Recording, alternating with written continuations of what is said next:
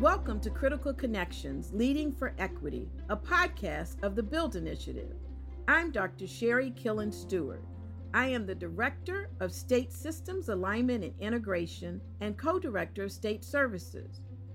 This series focuses on how state leaders have used their role, responsibilities, and influence to intentionally increase opportunity and remove barriers for children and families you will hear about tangible ways leaders are centering the perspectives of Black, Native American, Latino, and Latina, and other populations marginalized by the programs and services within the early childhood system.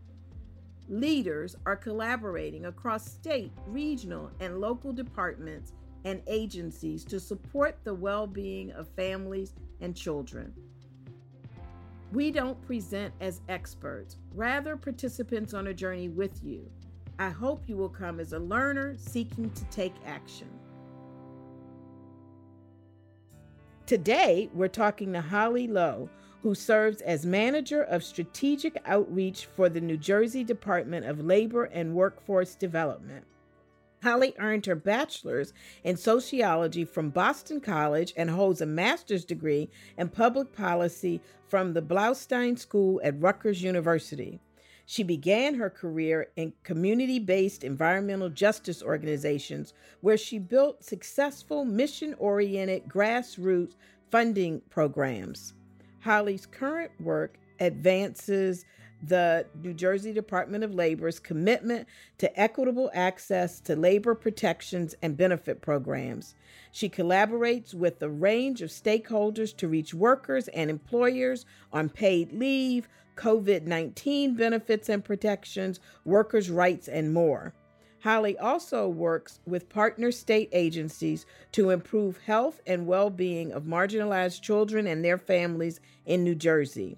From 2016 to 2019, Holly held elected office as a member of the Frenchtown Borough Council and led community-based effort to revitalize the town's most popular park and playground. Holly joins us today to talk about how she has connected with communities and engaged cross agency partners to increase opportunity for children and families in New Jersey.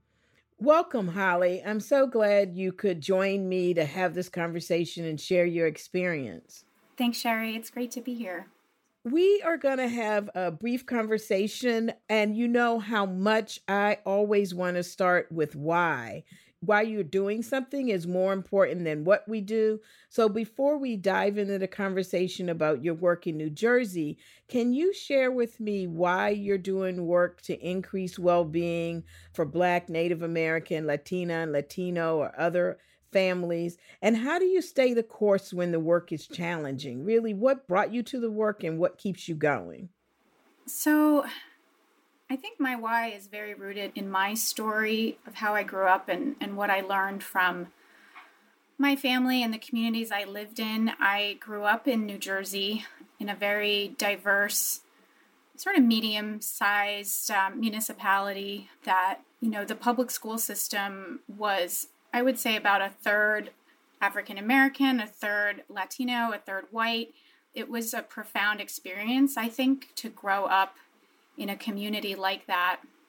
And it really led me to ask a lot of questions. I I always felt called to do sort of social change work, community work, and my experience in that community led me to want to find ways that we could all be more connected together for the betterment of our of our community, of of our school, um, of our experiences in school. And when I had the opportunity to study sociology in college, it sort of started to put those pieces together for me and helped me think about what I had seen. Growing up in a community like that, you see racism, you see it playing out. You saw, you know, which children ended up sort of going off to college and which children had less opportunity. Mm-hmm. And when I had the opportunity to study sociology, I took a class called Inequality in America, and I felt like it just opened up my eyes and made me want to study all of this in a much deeper way and, and really take action. So I got involved after college in the environmental justice movement as a volunteer. I'd always cared about the environment, but when I learned of the sort of merging of civil rights and environmental issues, it really pulled together my interest in this way that made sense to me, and I wanted to help. So I sort of volunteered my way into a job in Seattle with a community based group who took me in and sort of said, okay, if you're going to do this work, you have a lot to learn. You're going to do anti racism trainings. You're going to think about class. You're going to find your place here. And we're happy that you're here. And here's how you can be a co conspirator in this work. And I'm very grateful. And when I think about my why, I think about those individuals and, and those community members who pulled me in and said, yes, here's how we can work together. So they're part of my why all the time. And then I relocated back to the East Coast and, and worked in another environmental justice group. And, and again, just had people who continued to teach me and help show me that there was a place for me in this work. And so when I decided to pursue public policy, I always knew that my work would be about trying to undo racism and trying to find ways that all of these communities that I had learned from and worked in could have more access to these programs and benefits that that were there for them. But we had always seen how there was a lack of connection a lack of hearing from communities and the organizations I worked in were really about building community power, about being led by community members. And I could see that that is key to making the change that we want to see. So, coming into government, my question has always been how do I help bring that to government, help the people I work with make those connections and see that when we partner, it can be really powerful.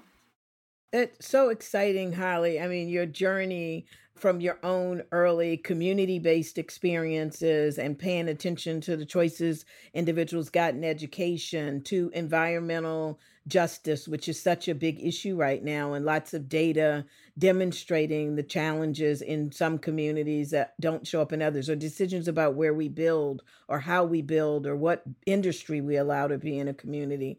And then fast forward to your time now in state government, where you're continuing to ask that question and how do you get opportunities to specific families.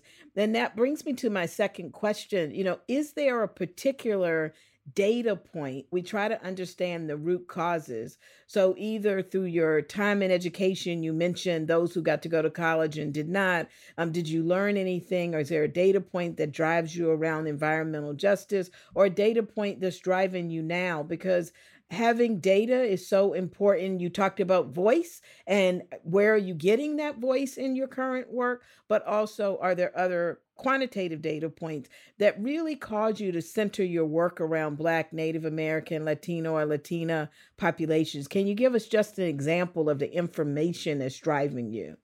Yeah, so a large part of our work is about access to our paid leave laws and programs in New Jersey. We have paid family and medical leave benefits, we have a paid sick leave law, and coming in, a lot of research had already been done about who is aware of these laws and programs and who's having trouble accessing them on a national level. There's a fair amount of data that just shows that Black and Brown communities are less likely to have that access. Um, in New Jersey, we, we wanted to push a little deeper and do more research to dig into that, and we had the opportunity to do more survey data and research and some qualitative studies on, on paid sick leave in particular and how workers were able to or not able to access it. So I can't think of a particular number offhand, but the polling, for example, was showing there was a statistical significance between workers of color and white workers in terms of being, even if they were aware of paid family leave in New Jersey, they had more concerns around retaliation. So even if they knew, hey, I can take family leave, worried about losing their job, about not getting that promotion, about missing out on opportunity. So that meaningful access was not really there. That sort of research is what drives our work. And in terms of the paid sick leave law, we have from our qualitative research that we did, we know that even though immigrant workers are covered under the law. Your documentation status does not matter. You are protected under the law. There's legitimate fears around exercising that right to take that sick leave, even if you're aware of it. So, Holly, you just talked about data and you gave both number example, how you did studies and you knew the utilization was low, but then you gave the experience of either immigrant families or Black families as compared to others. So, your work is grounded in the voice of families. And I know we've done some of that work together. But how did you take action? How did you develop a strategy which was responsive to both the numbers that often cause people to glaze over? Because we've seen the same numbers for year after year after year. And then you heard what people said. Were you able to come up with policies or practices that were responsive to either the numbers or what people were telling you? A couple of things that are in the works that came out of what we know we were legislated to create a grant program with community based organizations so that they could do outreach and education on paid family and medical leave, which is fantastic. But the legislation was pretty broad and just with the simple goal of informing employees about these benefits.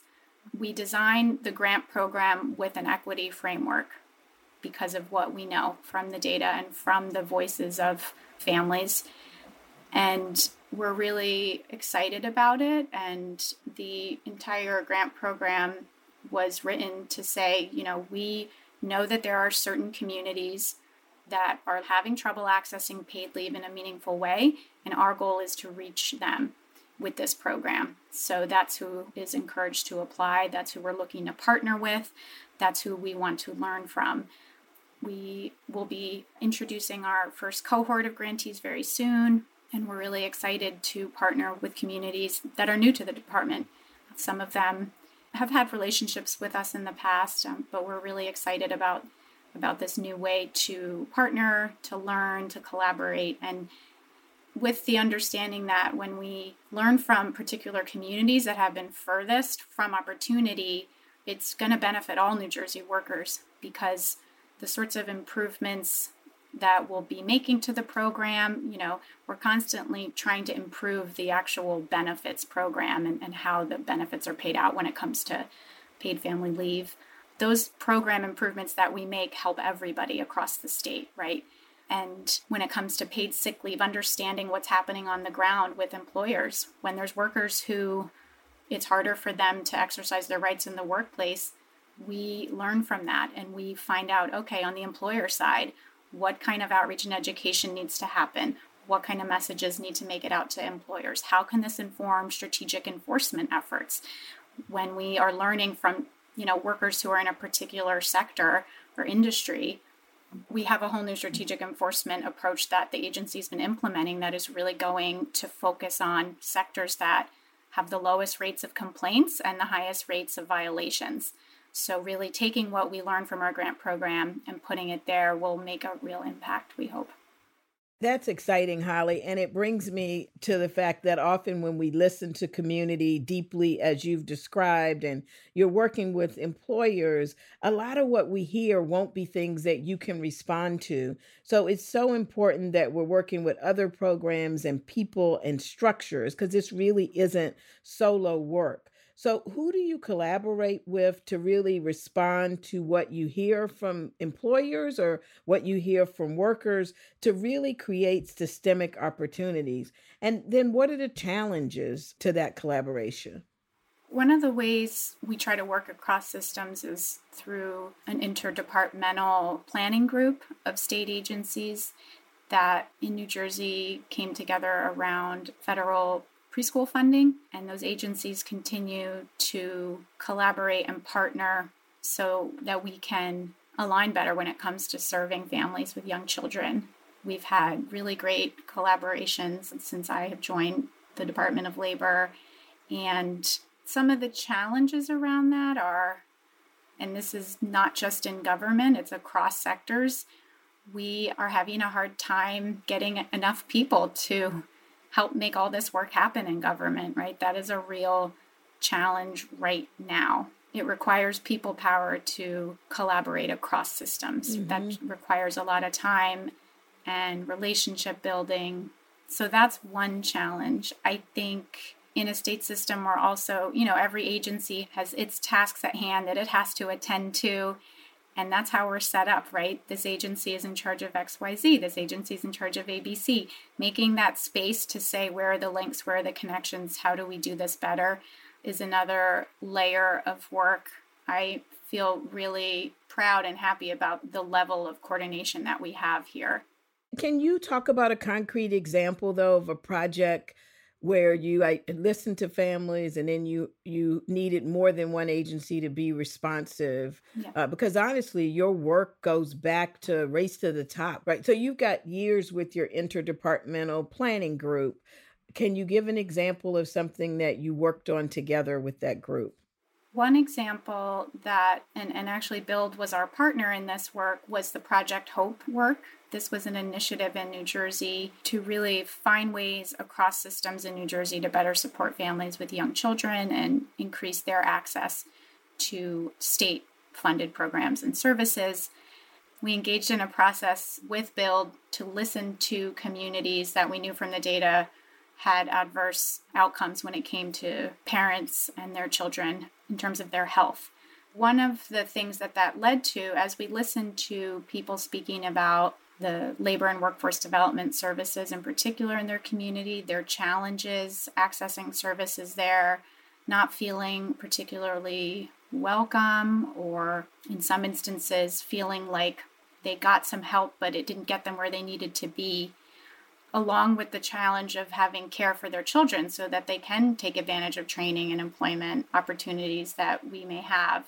We decided to start a pilot where we really went deep with the labor and workforce one stops in those counties and the workforce development boards and our child care and Head Start partners. And we did a, a year long pilot where we dug in together to think about this is what we have heard. How, how can we do better? How can we support one another to identify ways to tailor our services to families with young children? One of the things that we learned from shadowing a worker through the one stop was that he was really challenged because of his child support obligations to the state. It's a different type of debt that was new to many of us. We didn't realize an individual who had received TANF services could, in addition to having child support debt to the other parent, could also have debt to the state for services received.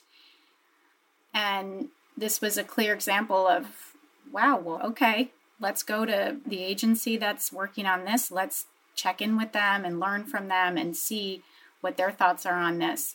And so that's where we went. And Human Services was really happy to hear from us because, you know, during the pandemic, a lot of things got put on hold.